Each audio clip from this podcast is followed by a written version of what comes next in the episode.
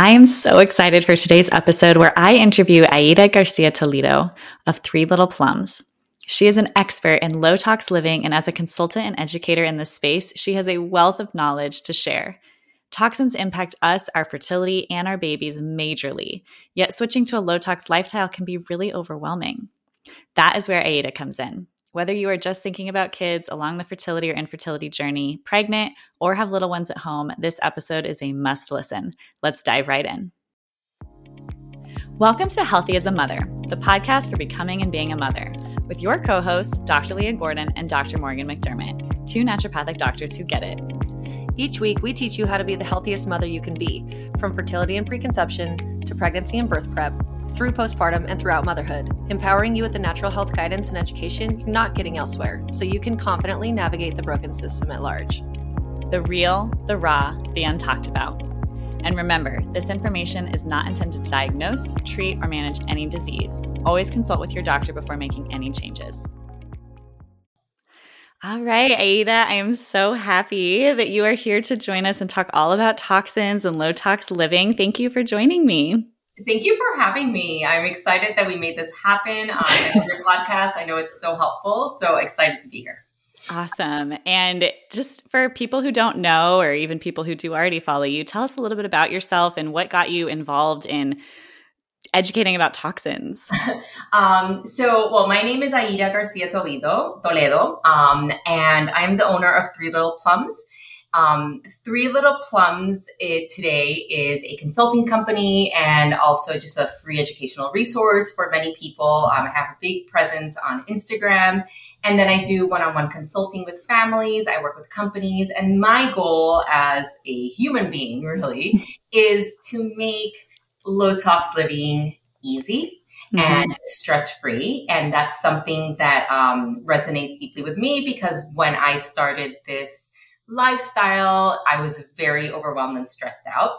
Um, so, you know, what I want to do is, and what my company does is really help navigate people navigate how to do it you know and also kind of like empowering people mm-hmm. so that they can do it themselves um, yeah. which i think some at first when you start doing low tox living you know it's really overwhelming and you can't imagine a moment where it becomes second nature yeah. but it does so i'm just there to kind of guide you until it get you yeah. oh, I love that. And for anyone listening, we have previous episodes about toxins and why they matter and why they impact fertility.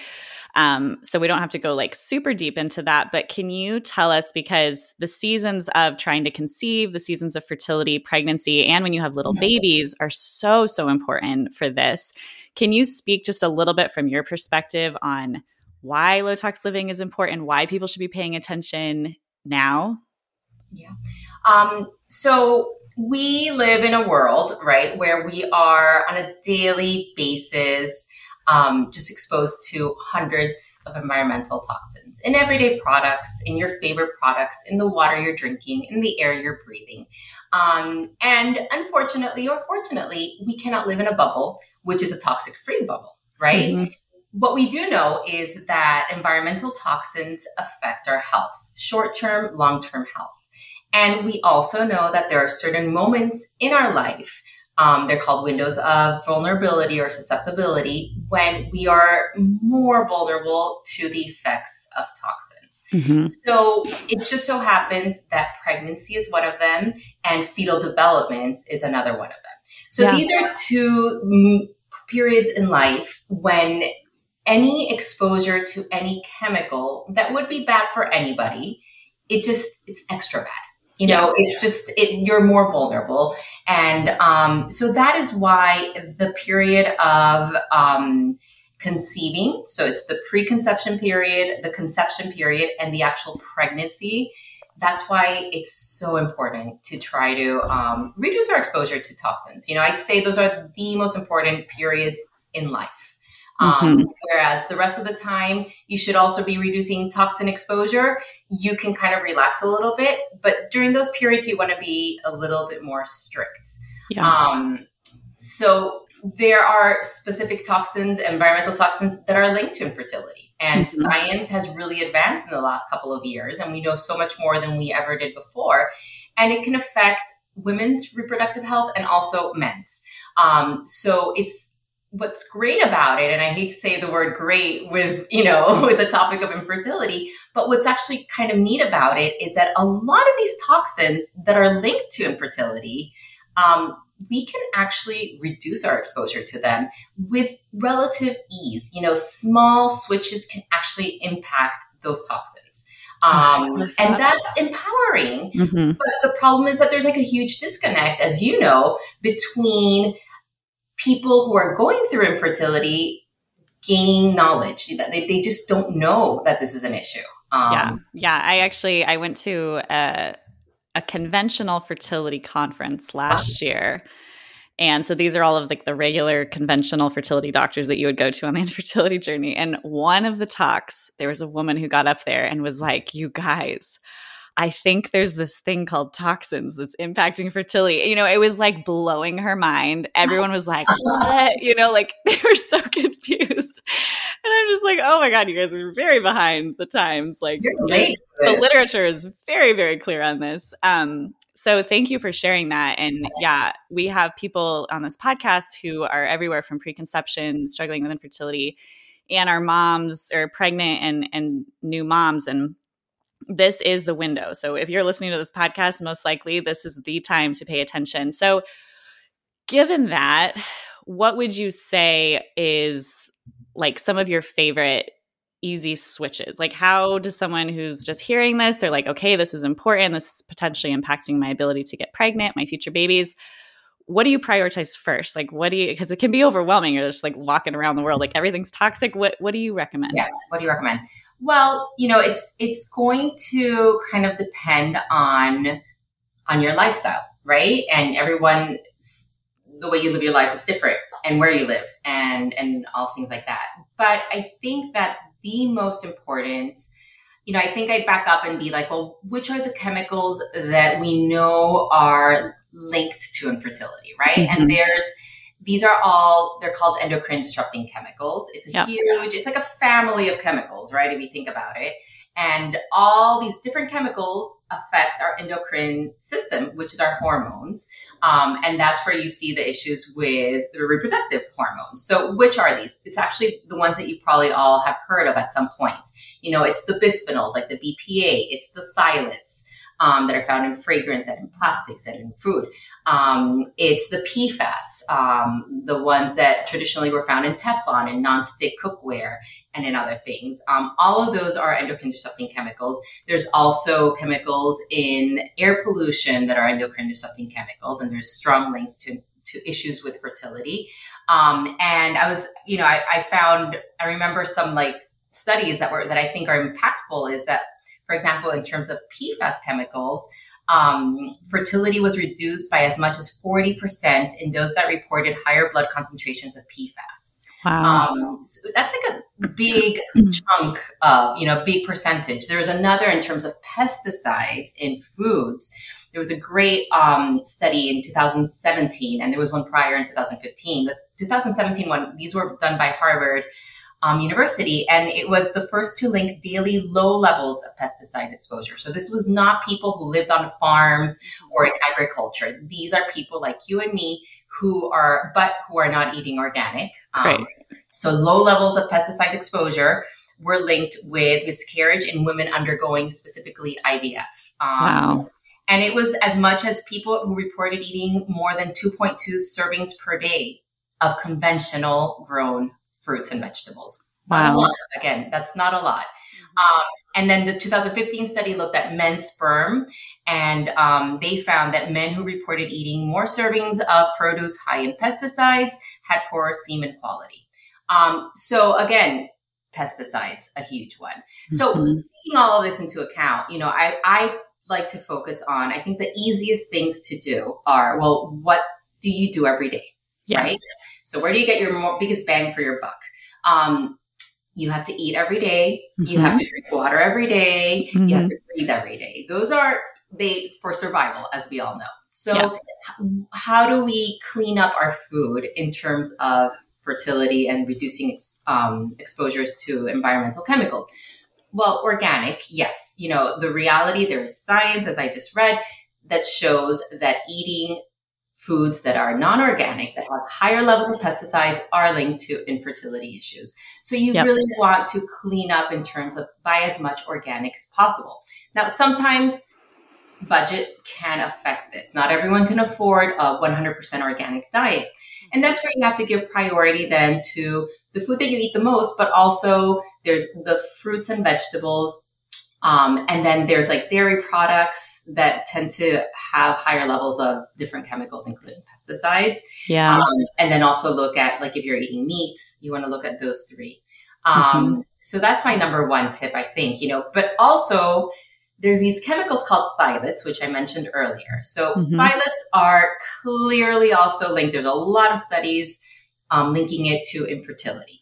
Yeah. Right. So our number one, now people know about phthalates a lot because it's in fragrance chemicals and it's in soft plastics. But our number one exposure to phthalates are actually the food that we're eating. Oh, interesting. Um, yes. And actually, just about like a month ago, there was a study that came out that showed they tested different types of foods in a, in like standard supermarkets, uh-huh. and ninety nine percent of them had phthalate levels. Um, oh my um, gosh! High.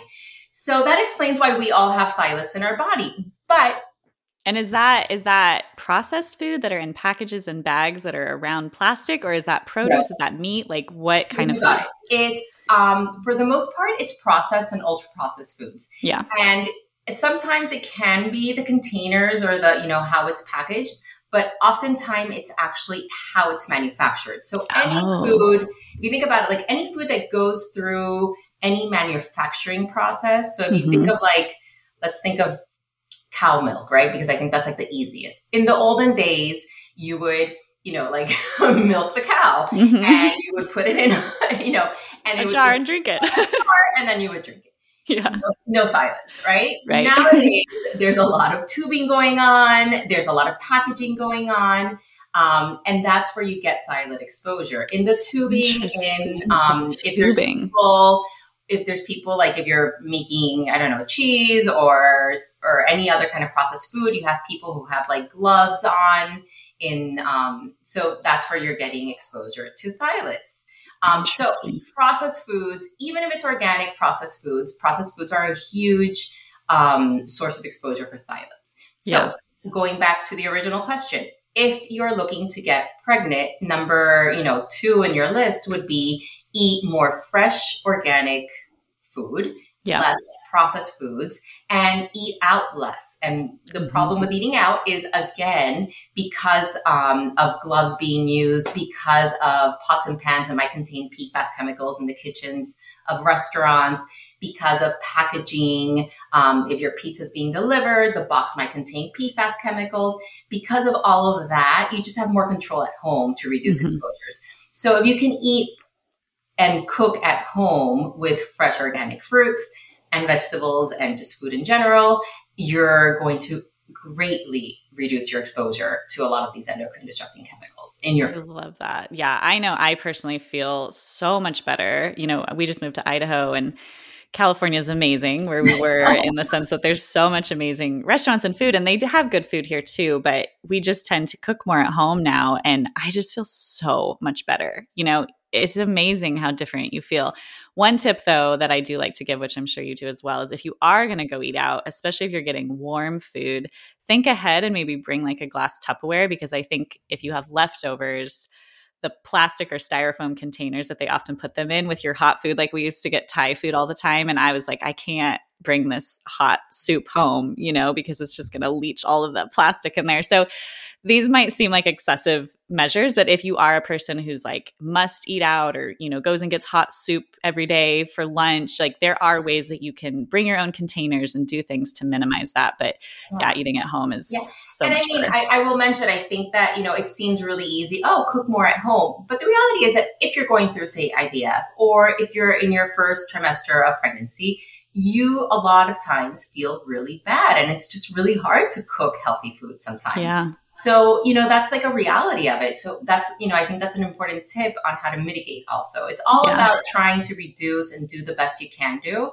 Yeah. Um, and I think that when you know what to avoid, mm-hmm. it just, oh, okay, makes sense. I can do this. Um, yeah. And I think, you know, that was like my next tip in the kitchen. If you're someone who likes to reheat food, because say you're cooking the food at home and you're taking it to work and you're reheating it in a plastic Tupperware in the microwave. Well, that great healthy food that you cooked on, you know, like a PFAS free pans and pots and you did, and it's organic, but if you put it in a plastic Tupperware and in the microwave, those chemicals in that plastic Tupperware will leach, will you know migrate to your food, um, yeah. which is what you're referring to. So you want to make sure that you are, um, you know, you have those glass containers to use mm-hmm. around the house. I also think what's kind of great about this is that I think a lot of people think that low tox living is really expensive, but like yes, organic food is more expensive, but you know, eating home at more often mm-hmm saves you a bunch of money. Yeah, it does. Um, you know, even glass Tupperware costs a little bit more than plastic Tupperware, but it lasts. Yes, years. You know, and it doesn't get smell or odor, which I love. Yeah, so which is like nasty. Um, so you know, that's that's kind of like a, a little added, you know, perk that you're actually sometimes saving a little bit of money with some of these tricks. Yeah, um, yeah so that's like for food i think you know the next thing that's really important is what are you putting on your body um, oh wait i actually before i forget the last thing i would definitely mention i glazed over it but i think it's really really important um, and it's the pots and pans that you're using in your kitchen to cook the food. Yeah. Um, what do you recommend? I feel like people feel very confused and stressed out by the pots and pans situation. It's, really funny because I think that it's something that is really overwhelming for a lot of people. Mm-hmm. Um, you know, I can tell you blank out anything that's like non-stick with a coating on it. I do not recommend. So okay. if it's most of the time, it'll still contain PFAS chemicals, and these are not only horrible and um, an issue for infertility, but they're actually just horrible for our health in general, our long term yeah. health. Um, you know, we accumulate them in our body, they're linked to cancers. Um, so you, you want to avoid that. Um, the safest is to have a mix of like a stainless steel, cast iron, and glass. That's what you should be using on a daily basis in your kitchen. Okay. Um, and again, I know people get really intimidated, I think, with cast iron and stainless steel. I think it's intimidating, but um, in my Instagram, I have videos on, and I think you might have at some point posted something on how to make these pots and pans truly nonstick. Because yeah. you know, my husband makes breakfast in our house every single day. If he can make eggs, that's you guys can too. Yeah, yes, yeah. Okay, so we'll definitely have to go check out your videos on that because I think that is the biggest reason people and it's it's simple things that maybe we should have been taught by our, our mothers and grandmothers and that knowledge and information has just been lost so we don't know. It's more convenient, I think. Mm-hmm. You know, I mm-hmm. remember my grandmother used to have a cast iron and she would make our pancakes on it. And I remember that because it was like black and I just remember. And my mom never used it. I remember her talking kind of bad about it. She's like, mm-hmm. no, you know, get these new pot, these new pans. And it was like the Teflon ones because that was the newest rage right. in the 80s, right? Um, she had no idea. We no one knew at that point that they were right. harmful to our health. But um, it's kind of yeah, it's what you're saying. It's kind of going back to yeah. To basics. I yeah, guess. back to basics and slower living and more. I feel like there was this surge. You know, I mean, we could talk about this forever, yeah. but of just like the feminist movement and women wanting to get out of the kitchen and wanting to go to work, and so everything needed to be convenient because there wasn't the time to sit there and make butter out of milk and you know yeah. homemade bread and all of this stuff like my grandma did. And now we're kind of kicking ourselves that we did all of that. And unfortunately, the children that were in the womb at the time when this light living is better through chemistry explosion happened are the ones that are really struggling with fertility now. The people exactly. in the 80s, you know, for the most right. part. Right. Um, and in 90, early 90s too, are all kind of waking up to like these fertility issues. And we're just now figuring it out but that exposure was maybe 30 years ago so the more that we know the more we can protect our future generation but i think our generation has a lot of un- unraveling to do of, oh, yeah. of, that mentality and we'll see that also in the next coming you know decades i think you know yeah. but, and that brings me to i think the importance of the reality that like these chemicals and i think that's part of the problem why some people have such a hard time understanding why these chemicals are harmful is that sometimes you see effects immediately. You know, I think like with infertility, that's an example. You might see it, you've like pretty like within a certain period of time. But sometimes you don't see these effects for like generations. Sometimes. Yeah. So like BPA is a chemical that you just, you know, that, mm, that you mentioned, you know, a mother might be exposed to BPA when she's pregnant and her daughter and her daughter's daughter might have health effects related to that BPA exposure, which is crazy, you know, but um, it's a reality and it's not only for BPA, but other chemicals too. So yet another reason to be um, just to reduce your exposure as much as you can during you know these periods yeah yeah i know i think the biggest like aha moment for me is all the literature on phthalates and male fertility as well in the sense that you know a little boy in utero like if i were to be pregnant with a little boy if i was exposed to a bunch of phthalates his reproductive development could be impacted in utero that would impact him. So that's what I'm saying. Like he would become 30 years old and just start realizing, oh, I don't have a lot of sperm something's wrong with my reproduction. And that happened 30 years ago when he was in the womb because these chemicals, like you said, endocrine disruptors disrupt the hormonal production. And we're seeing that in women with PCOS. PCOS, as you I'm sure know, is one of the top reasons for female infertility. And it is also being linked back to toxin exposure in the womb. So it's not to say that we can't, you know, mitigate these issues as as adults and go back, but just to say moving forward we have a responsibility right to protect our our kiddos. So these are all such good practical tips. So other than the cooking you were talking about putting stuff on your body.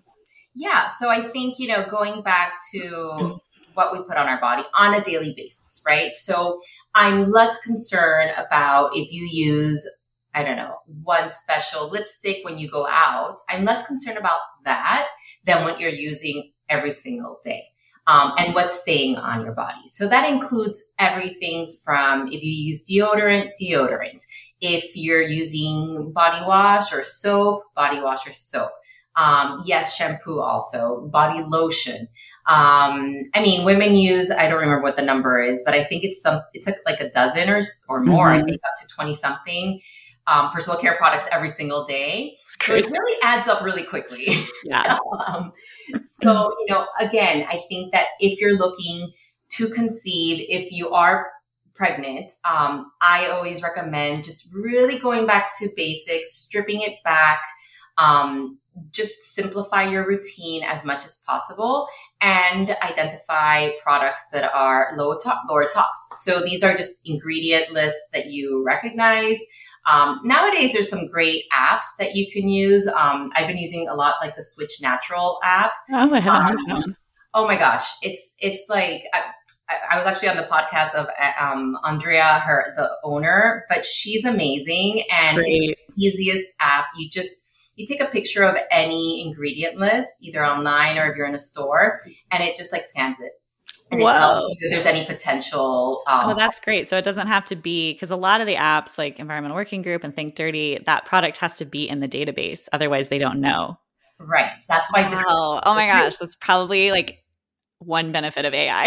it really is. And I think that also, I think it's really intimidating, you know, whereas I've been doing low tox living for 14 years, I might recognize an ingredient as not a great one. But it's taken me 14 years to get here. You know, if you're just starting on this journey, you have no idea what ingredient is okay and what ingredient is not. I mean, these right. names you can even you can't even pronounce them, right? I know. And, um, so these kinds of apps really make your life easier. Okay, great. Um, add that and, to our show notes.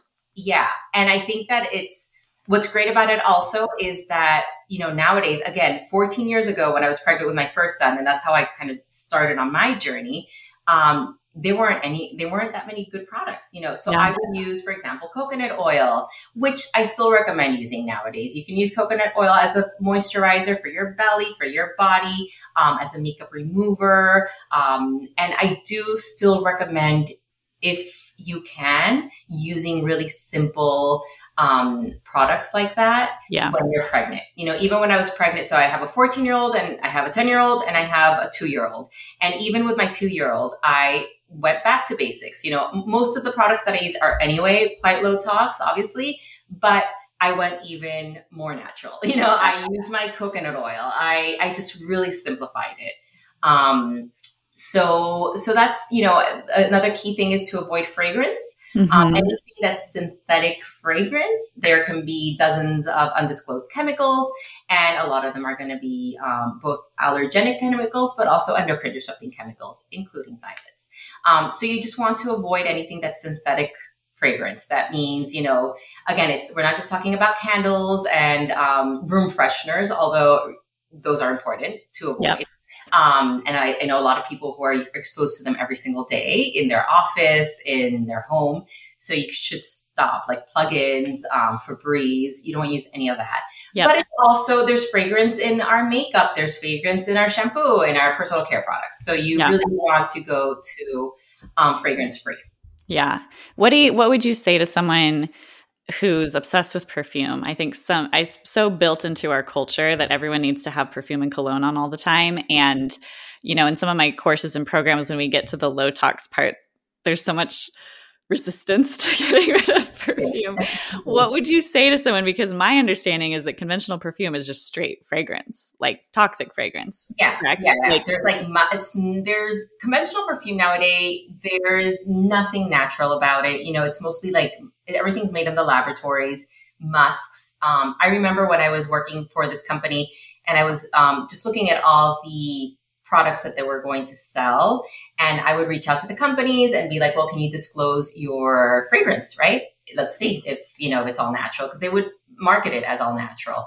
And most of these companies had no idea what was in the fragrance. They're like, oh, we don't know. The fragrance house doesn't disclose that, but they tell us it's all natural.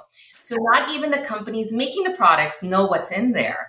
Um, so yes, I mean, it's, we do know that there are VOCs, there are, um, phthalates in there. So generally, and here's here's a little story for you. Um, I think like a month ago, it was during the holidays. My son, who's turning 14 in a couple of weeks, um, went shopping with his grandparents and not my parents. I would have mentioned that because they wouldn't have to remind. no. Anyway, he came home with a cologne um, I don't know if it was like Versace. It was one of these, you yeah. know, like classic ones. Yeah. yeah. And I was like, huh. yeah.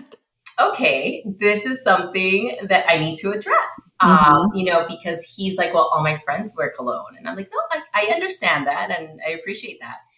But, you know, in an age appropriate way, we had to have a conversation about how there are chemicals that affect and then I try to make it, you know, associated to things that he cares about. Um, but long story short, the good news is that there are some lower tox um, perfumes nowadays that are available. And do you think that those are safe? Like I saw, I know there's some brands that say that they're, you know, non-toxic perfumes. And then I saw another brand that was supposedly like the old way they used to make perfume, like back in the day. Uh-huh. And I was very curious about that. And you might not know. Are those better alternatives or are they just like fancy marketing? You know, I think it's a combination. I think they're better. Let's start there. I think they are better. Um, you know, I'm I'm actually I don't I'm very sensitive to fragrance, so I do yeah. not use perfumes. Um, so this isn't my strongest area of expertise, but I can say that companies like, for example, um, I think Henry Rose is one. Um, mm-hmm. that's been around for a while.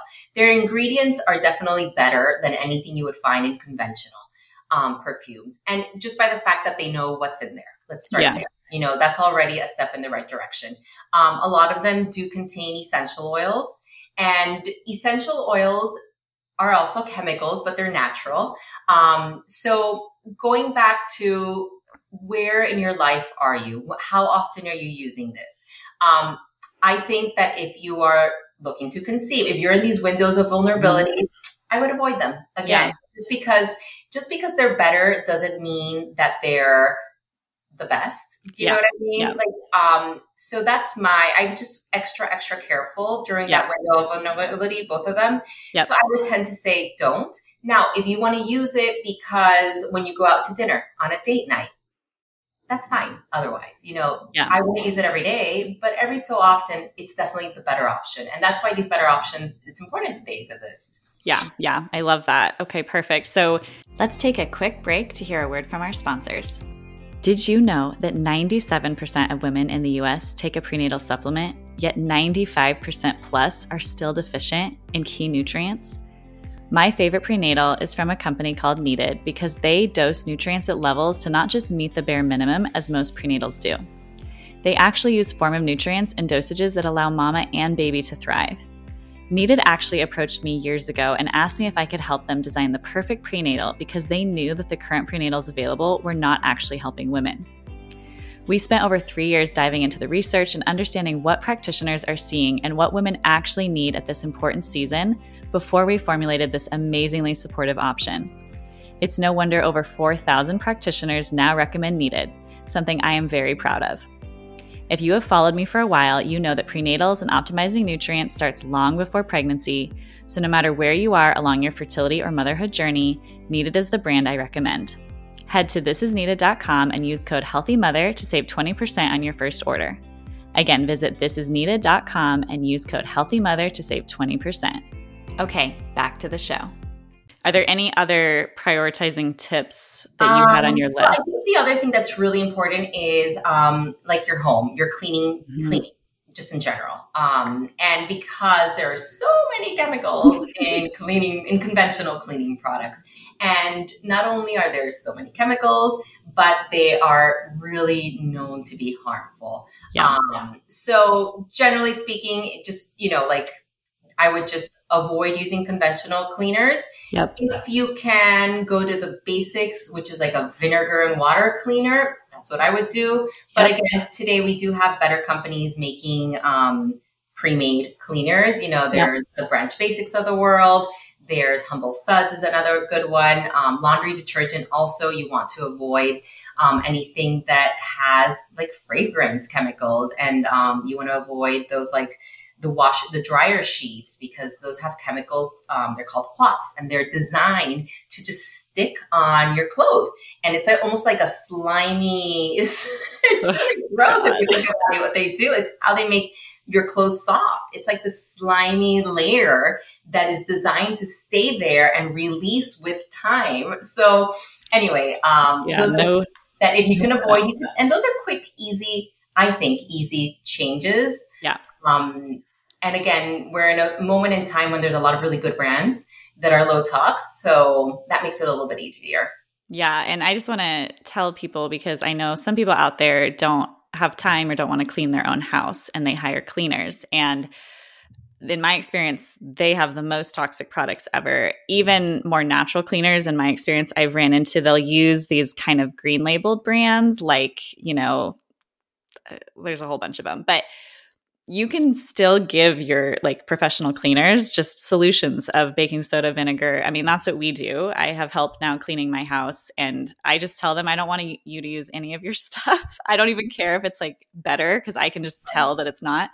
Just use my stuff and and most of them will and if not you know find a different cleaner that will. So i think some people feel like because my mom i'm still trying to get her she's like but my lady, she's so good. And, you know, I'll walk into her house and I'm like, I am literally dying. You can't live in this all the time. This is crazy. And she can help clean with other products. So that's just another thing to remind people. You know what I find helps also, um, in my experience, when you talk to them and you kind of tell the, the person who's going to do the cleaning that it's mostly for their health.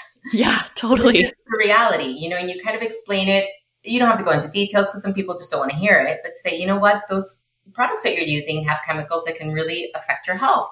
And mm-hmm. this is better for you. Yeah. Um, and sometimes that helps a little bit. But yet, like you say, if they're not willing to do it, you, you have to find someone else because it's yeah. that important. Um, it is. It's not only the moment of cleaning, but those chemicals linger in our household. So you're yeah. breathing them, you're touching them um, every time you're home. Yeah. Um, you know, and I actually, going back to the kitchen. yes, let's do it. I, I'm like, wait a minute, I should have written this out in an organized way because there's some really important ones that we forgot. Water. Um, and mm. you know, I think that that's one of those things. We drink water every day, as we mentioned, right? So really getting a water filter, the best one that you can afford, I'd say, yeah, um, is really, really important. It's almost like the first thing you want to do um, in terms of reducing exposure to chemicals, because we know that tap water nowadays has a lot of chemicals, including PFAS chemicals, including, I mean, there's even like um, antibiotics and medicine that makes its way to our water. Right. Um, so you really want to get the best water filter that you can afford. Oh, oh my gosh, that's so great. I have a quick question, and I know you weren't prepped for this, but There's some talk about stainless steel. Obviously, stainless steel is better than plastic. We want to get away from that. But there's some talk about where the stainless steel is made and if it actually has a bunch of toxins and heavy metals that are leaching. And, you know, is glass a better alternative or is glass just as toxic? And I, there's just a lot of confusion, I think, out there. Can you speak to that at all as far as, yeah, like yeah. containers for I, your stuff? So I think that, um, Okay, so there's a couple of layers to that to that answer. You know, stainless steel can have impurities on occasion. You know, there has been cases of lower quality stainless steel. Um, often it's made in Asia, like in China, and that has happened. Now, stainless steel is um, chromium and nickel. There's like a percentage of chromium and nickel. Um, you usually want to have kind of like a um, it, kind of depends on the grade also, but the 305 grade is one of the more stable ones. You want like a good balance so that it won't be like cor- cor- what's that word? Corrosive? Like corroding mm-hmm. yeah corroding. Um and but you don't want the nickel ni- leaching out either because nickel can be harmful. So what i my what i consider is if you can find stainless steel made in the united states go with that right? That's the ideal. If you can't it's still better if you get like a good grade, like a 305 grade, you know, it's still good. What you want to avoid is using stainless steel that's scratched, um, like a deep scratch. Gotcha. Um, because that's where you're going to see issues. Also, stainless steel usually has an aluminum um, kind of like a base, mm-hmm. which helps for the heat, like just to distribute the heat when you're cooking on a pan. So usually there's an aluminum core, uh, core, right? So you don't want to scratch stainless steel because then that aluminum core will come out. And aluminum, aluminium, aluminum. Sorry, I Spanish. No, I, no, no, you're doing good. Yep. You're doing great. Like, oh, the English. Yes. Spanish is my first language. Um, anyways, so yeah, that's a neurotoxin and that can migrate out. Gotcha. So as long as you have a, a good quality, you know, good quality and in good quality, you yeah. know, so you want no scratches or anything, it's relative, it's, it's going to be safe. Having said that, I don't recommend cooking on stainless steel only every single day. Gotcha. And I think that that's where you want glass and you also want cast iron and you kind of want to diversify um, for everything that you're using, depending on if it's cookware or if it's if you're talking about containers. Yeah. Um, for food containers, I personally prefer glass. and general. even for water, like if you had a choice, like I just found a glass water bottle that's like the Stanley, where it like has the handle and it fits in the cup holder. It's made in China, but it's glass. Do you think that's better than like the Stanley that's stainless steel? Um, or it's um, like hard to say. I think it's hard to say if you're not testing it, but mm-hmm. generally speaking, it te- it will more it'll be better. Um, yeah.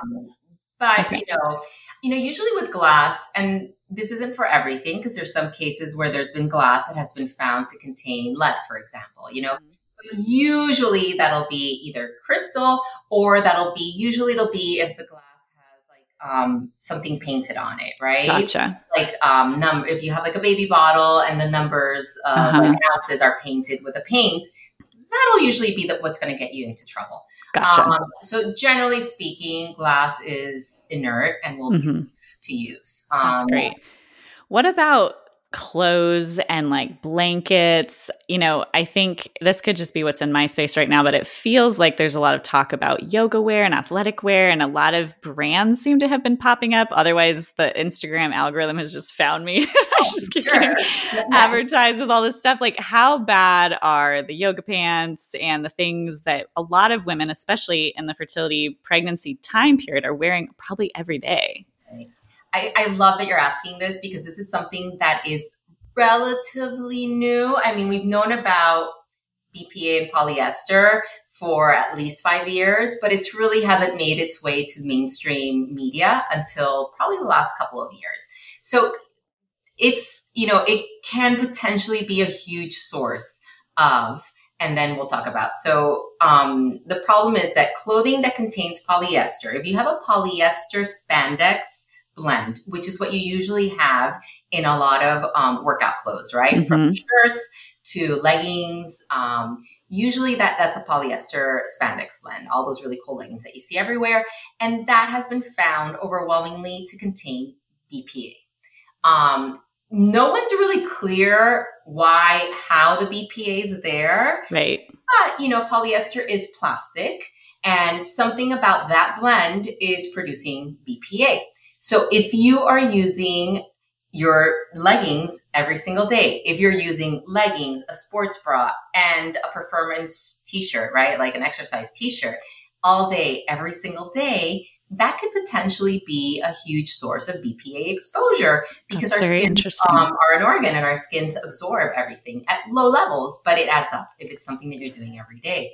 So yeah, yeah definitely really important. The other chemical that we're seeing in um, athletic wear are PFAS chemicals.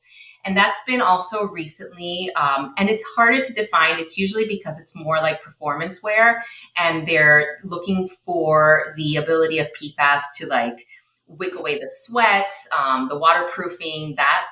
So you do, you know, I think this is something that was not on my radar with my first two pregnancies because no one knew about this. No, yeah, same. But now we know, and I feel like, well, you know, maybe, yeah, it's definitely worth maybe investing in uh, one pair of organic leggings. Um, or one pair of, you know, one or two pairs of organic bras. And then slowly, you know, I know it's really hard to just be like, I'm throwing all my clothes away and starting from scratch. But if you can at least incorporate one or two, um, I definitely think it's worth it. Yeah, yeah. And the reason that I am caring so much about this is, you know, I'm a doctor. I run a lot of toxicity labs on people. And I have patients who literally are doing everything quote unquote perfect. They don't eat anything out of plastic. They don't drink anything out of plastic. They have all this stuff, but they're athletic people who live in athletic wear all day long and they have high levels of BPA.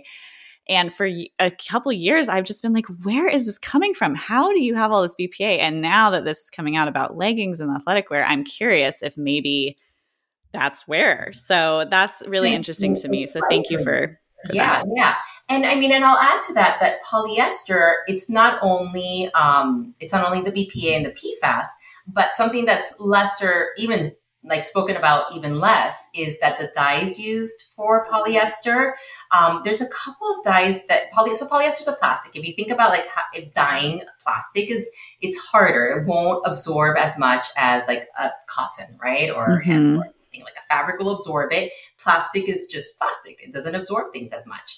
Um, so they need stronger dyes. And there's a lot of dyes um, some of them are actually banned in europe that are used in polyester and they are carcinogens, they are allergens. So, and then finally, just like for the environment, polyester is plastic. It'll be around forever. Um, so, so many reasons to slowly switch out. Um, you know, I'd also mention that underwear would be important. You know, a yeah. lot of people use, especially bras, are often made out of polyester. Um, so, you know, switching those out because that's something that you have on your body for hours and hours and hours. Yeah. Yeah. Okay. That's so great. So, speaking of that, do you have any of favorite brands or like things that you have resources for people? It's like so overwhelming. It's like, where do I begin? Let me tell you. yes, please tell. So, specifically for clothing, I actually have a guide um, that I sell, oh, and it has over. I'm actually working on the updated version of it, which I'll sell. I'll send to everybody who's already purchased it, and then if you purchase it, you'll get it. It'll oh, have over 180 um, companies making GOTS certified organic clothing. Um, oh, so wow. It's great because it, it, it starts with children's clothing, baby and children's clothing, but it includes women's underwear, um, perfect in general. There's bedding in there. There's some like extra part things. Um, there's even window treatments, and then there's a new section for men. Which I'm starting. That's part of what I'm adding. Um, oh my so, gosh, I'm so excited! I'm definitely going to buy that from you because it's hard, right? I feel like what's really interesting is that what I the reason I did this this guide is that I realized, and it was for myself. I'm like, I want to start buying more organic clothing for the whole family where do I go? And there was all these companies that no one knows about. I mean, there's these mm-hmm. amazing companies making yeah. amazing products and just people don't know about them. So anyway, so that's yeah, for sure that's that. Um, but yeah, but there are, I mean, I have I have preferred brands for just about everything. Um, I mean, we could probably talk about some of them, but like also my website has all of them. If you know if anyone's interested they can just go there also. That's awesome. I'm so glad that you made that resource. I have like a miniature version of like some resources of some of my favorite products but you are like on another level. So for anyone who's looking for support on what products to buy and what to do you are the lady so as we kind of wrap up here for anyone who is either just getting started on their fertility journey or in their pregnancy journey, this can all feel really overwhelming. What would you tell them, you know, who's just getting started? I mean, you've been through so much, you've so many years of this experience being a mother yourself. Like, what kind of sage wisdom would you share? That's hard. Um, so, um, you know, I think that the key thing is well, there's two things. You know, first of all, you don't want to be overwhelmed because when stress and being overwhelmed can also be like a toxin to mm-hmm. your body, right? And during pregnancy and and the um, the conception period, that can be harmful. So everything that you do, you know, try to just do one step at a time. You know, obviously with preconception and pregnancy, you have a shorter amount of time um, to do it to make these changes. So I'd say, you know, do as much as you can before, um, if you have the time, right? If, if yeah. you have the foresight, if you're listening to this and you're like, you know what, we want to try to start getting pregnant next year or in a couple of months, you know, take six months to kind of just kind of do, I hate to use the word detox, but do the detox um, yeah. and just start making changes one thing at a time, maybe one a week, one every, you know, don't, don't go crazy but um, try to prioritize. And I do think that it's worth, you know, I think that I wish, so, you know, we didn't talk about this, but just briefly, you know, with my last pregnancy, I had um, three pregnancy losses, and mm. which is what led us to do IVF and then have my daughter. And I wish that I had, I mean, even with all the knowledge that I had, even I wish that after my first miscarriage, I wish I had stopped and like taken a moment to just like, you know, looked at my situation and just, you know, cleaned up and kind mm-hmm. of, you know, reassessed everything and then also taken my vitamins, make sure that your levels are appropriate or optimal and have done all of that almost as preconception care before yeah. moving on. Um, I feel that a lot of pain and anguish is avoidable maybe you know there's so many yeah. reasons but it could be potentially avoidable let's say if yeah. We were it's not our fault that we don't know any of this you know i wish my doctor had been like hey you yeah. know if you're looking to get pregnant here are some things you could do here's a little pamphlet i kind of wish that had happened mm-hmm. but um, i feel like you know, podcasts like yours and your mm-hmm. account mm-hmm. really are stepping up for that. And I think that um, I kind of lost my train of thought with the question, but I think that that's that's what I kind of you know the sage is. I if you have the time or take the time if you can, yeah, you just you know kind of clean up your routine, clean up your husband's routine, mm-hmm. and and start on a clean you know slate or whatever. Um, and I think that that is beneficial for everybody um, both you and hopefully if you end up having a baby, a baby. You know, I think it would be I great. That. Oh, that's so great. Thank you so much. Is there anything else that you want to share that we haven't talked about before we wrap um, up? No, I think that's it. Um, I mean, I, there's so much more, but I know it's so much. I Morgan and I sometimes will have like hour and a half podcasts, and I'm just like, we have to like not do that because sure are so overwhelmed, but maybe we'll have you back as a guest to go deep into things. I have so many questions for you. I'm going to get your your clothing guide. I'm very curious oh, about okay. bedding and blankets, and you know, it's through the holidays that I think you realize all these things that you want are toxic, like you know, all these fluffy robes at Pottery Barn and stuff, and you're just like, oh, they're just polyester. This is so stressful. They're all polyester. I know, yeah. I know, so and that's what everyone has in their homes. Yeah, yeah. I mean, yeah. we could talk about microplastic. I mean, we could talk about. I lot. know. There's so much, but, but, um, but how can people be overwhelming? So yeah, it can be. This is like perfect. I I love it. So how can people find you and your resources and all of that? So I have my website. It's threelittleplums.com And I'm also on Instagram, which is Three Little Plums with the number three. Um, and like I mentioned, I love working one on one with families, and it's I find that it's really helpful, especially when someone's feeling really overwhelmed, um, because I'm not an anxious person, so I do kind of just put perspective to the situation. Mm-hmm. Um, so that's also available, and um, yeah, that's where I can be found. Awesome. Well, thank you so much for being here today. Your wisdom and knowledge is so needed in this world. So thank you for the work that you're doing. Thank you. And thank you for yours. Thank you for having me. Thanks for listening to this episode of the Healthy as a Mother podcast. In order for others to hear this information, please leave a review with Apple Podcasts, subscribe, and send to a friend who could benefit from this content. We're so excited to share more on becoming and being a mother next time. And please remember that the ideas and views of this podcast are for informational purposes only and are not intended to serve as a substitute for medical care of any kind, including the diagnosis or treatment of any illness or disease. Consult with your provider before integrating this information into your own care plan. And remember, a healthier future starts now and it starts with you.